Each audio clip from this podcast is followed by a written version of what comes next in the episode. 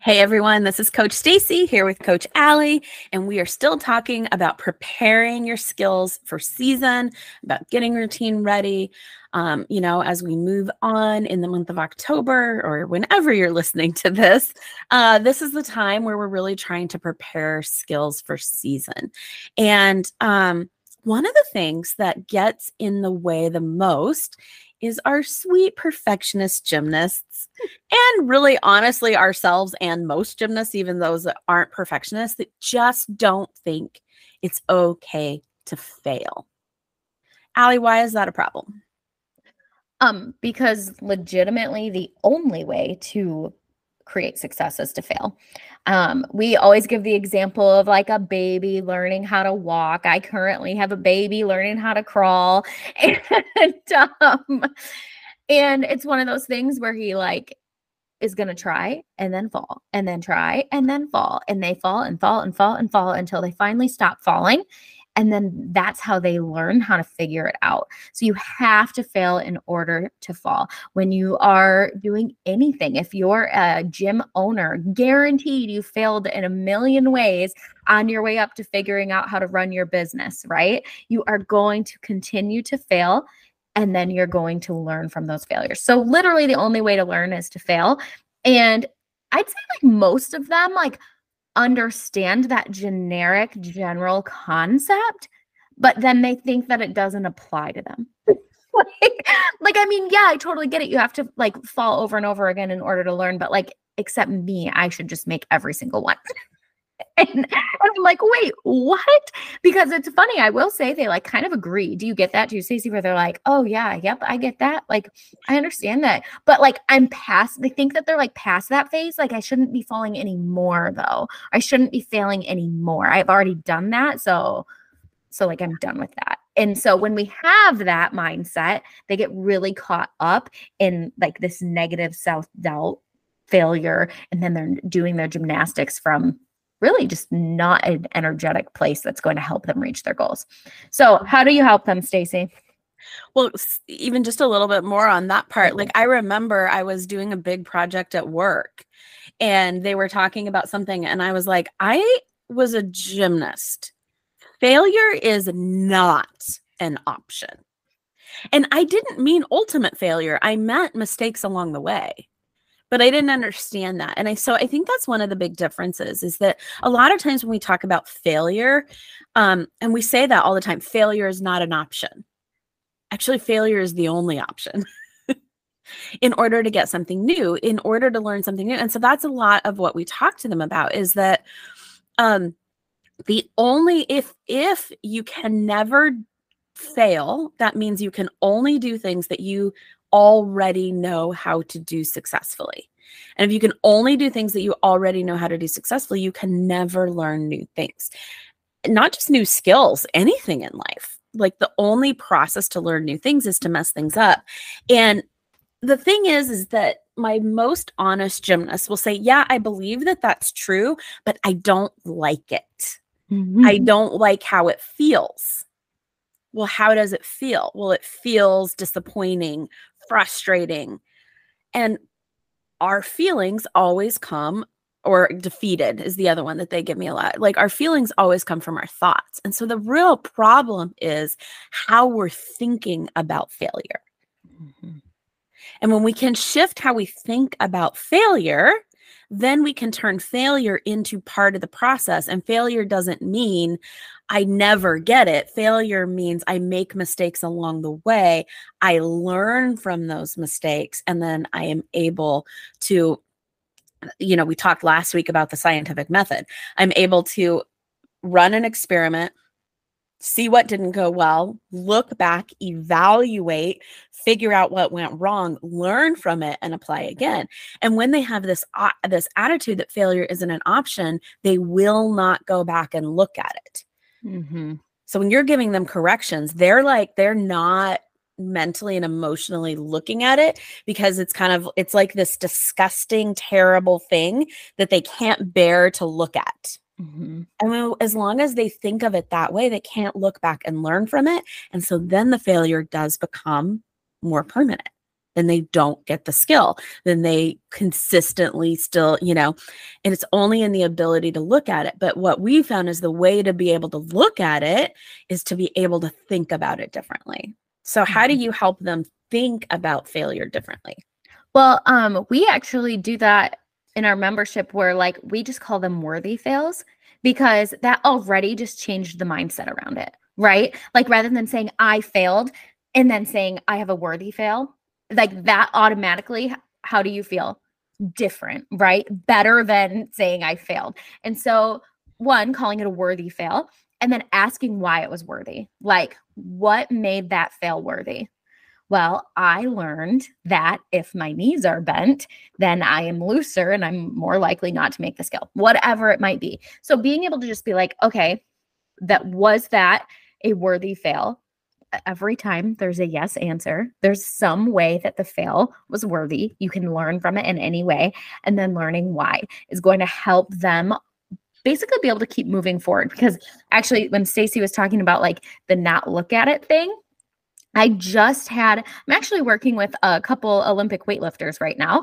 Um, I have a background in strength and conditioning, and they like came in and were like, Do you could you work with us too? And I was like, Yeah, sure, actually, that'd be fun. Um, but she um just failed at a PR, a, a new weight that she was trying to make. And um she said it was like less weight than anyways, it was this whole thing she had these two and I was like, "Oh, perfect." I'm like, "Did did you videotape those?" And she was like, "Yeah, I did." And I was like, "Did you like watch the videos and see like what the difference was between the two, the one that you did really well and the one that you struggled with? Because you're telling me they're exactly the same, but if you made one and didn't make the other, there was obviously something different." And she goes, "No, I didn't watch." And I was like, "Well, why not?" She goes, "Cuz I I didn't want to see myself not make it." I was like, "Girl, ever going to be able to make those changes? And and i know that that can be a struggle. A lot of you have like replay videos in your gym and um they'll watch the really good ones. And yes sometimes like especially in the summer when they know that they're in this learning process and it's okay when they don't catch their release they'll watch and they'll analyze. But once they get frustrated or once they get that doubt in themselves have you noticed that they stop? They stop actually looking at um, their video and they start being like, oh, that was just a bad one. Oh, I can't believe I didn't do that. Oh.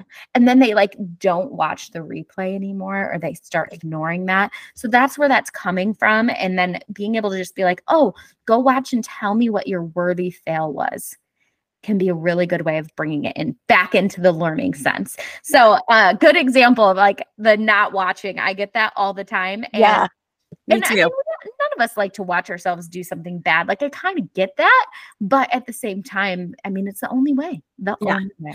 Well, again, it comes from I don't want to watch it comes from that idea that I I feel bad about it. I'm going to feel bad, but the feel bad only comes from thoughts like I shouldn't have done that, that should have been better. And when we can shift those thoughts to what can I learn from this? Oh, I can, you know, and and that. So what we actually do is we actually ask them to come up with a certain number of worthy fails like uh, like their goal is to get a certain number of worthy fails. So you can do it for the you can do it for the day you can do it for the skill you can do it for the week you can do it for the month whatever it might be but we're like okay your goal is to get 10 worthy fails this week on each skill that you're trying to get and so and and a worthy fail the only thing that doesn't count as a worthy fail is not going at all like not trying um you know, not trying at all. And I don't mean that you're standing there in fear and you're frozen. I mean the like, I'm gonna wait till the end of I like I'm gonna put this one off till the end of the rotation, but then I ran out of time and I couldn't work on it. That is not a worthy fail, right? It's the trying and then and then and then not getting it. And so um when we make it a goal to have worthy fails, it turns the worthy fail into something positive instead of something negative. And the reason that it's a goal is because the only way I'm going to learn and make it better is through having and evaluating my worthy fails. So I want to get as many of them out of the way as like I want to get through them so that I can get to the other side of having it. If I if I put it off that I'm not going to get my worthy fails, you know, longer and longer and longer, it just takes longer to get the skill. But if I'm like, hey, I am knocking them out, I'm getting as many worthy fails as I can get in as fast as possible. And I'm going to learn from each one and then I'm going to try something new because the worthy fails need to be different. A worthy fail wouldn't be like, well, I tried and I did the exact same thing again and again and again. A worthy fail would be like, well, this time I tried looking at my hands. This time I tried looking at my feet. This time I tried. And it's the idea of like trying a bunch of different things until you figure out what actually works. So, the biggest part of it is just changing the way that you talk about it. And so, for you as coaches, talking about mistakes, talking about failures in a normalized and even positive way we tend to talk about well you messed this one up you like we're giving corrections but it's in a way that's like you shouldn't have done that. And instead if we can talk about things that is much more like helps them be open to evaluating to looking at what was done instead of feeling bad about not doing it right and and we don't mean to to do it that way but a lot of times we just are in the technicality of the skill. We're like, well, you mm-hmm. didn't do this, you didn't do this, you didn't do this. And so being able to really talk about like, awesome job, worthy fail, you know, and then, okay, let's look at that one. What do we need to do to change the, try another worthy fail? And like talking about it in a way where you're just as excited when they try something and they make a change mm-hmm. as you are when they try something and they get it.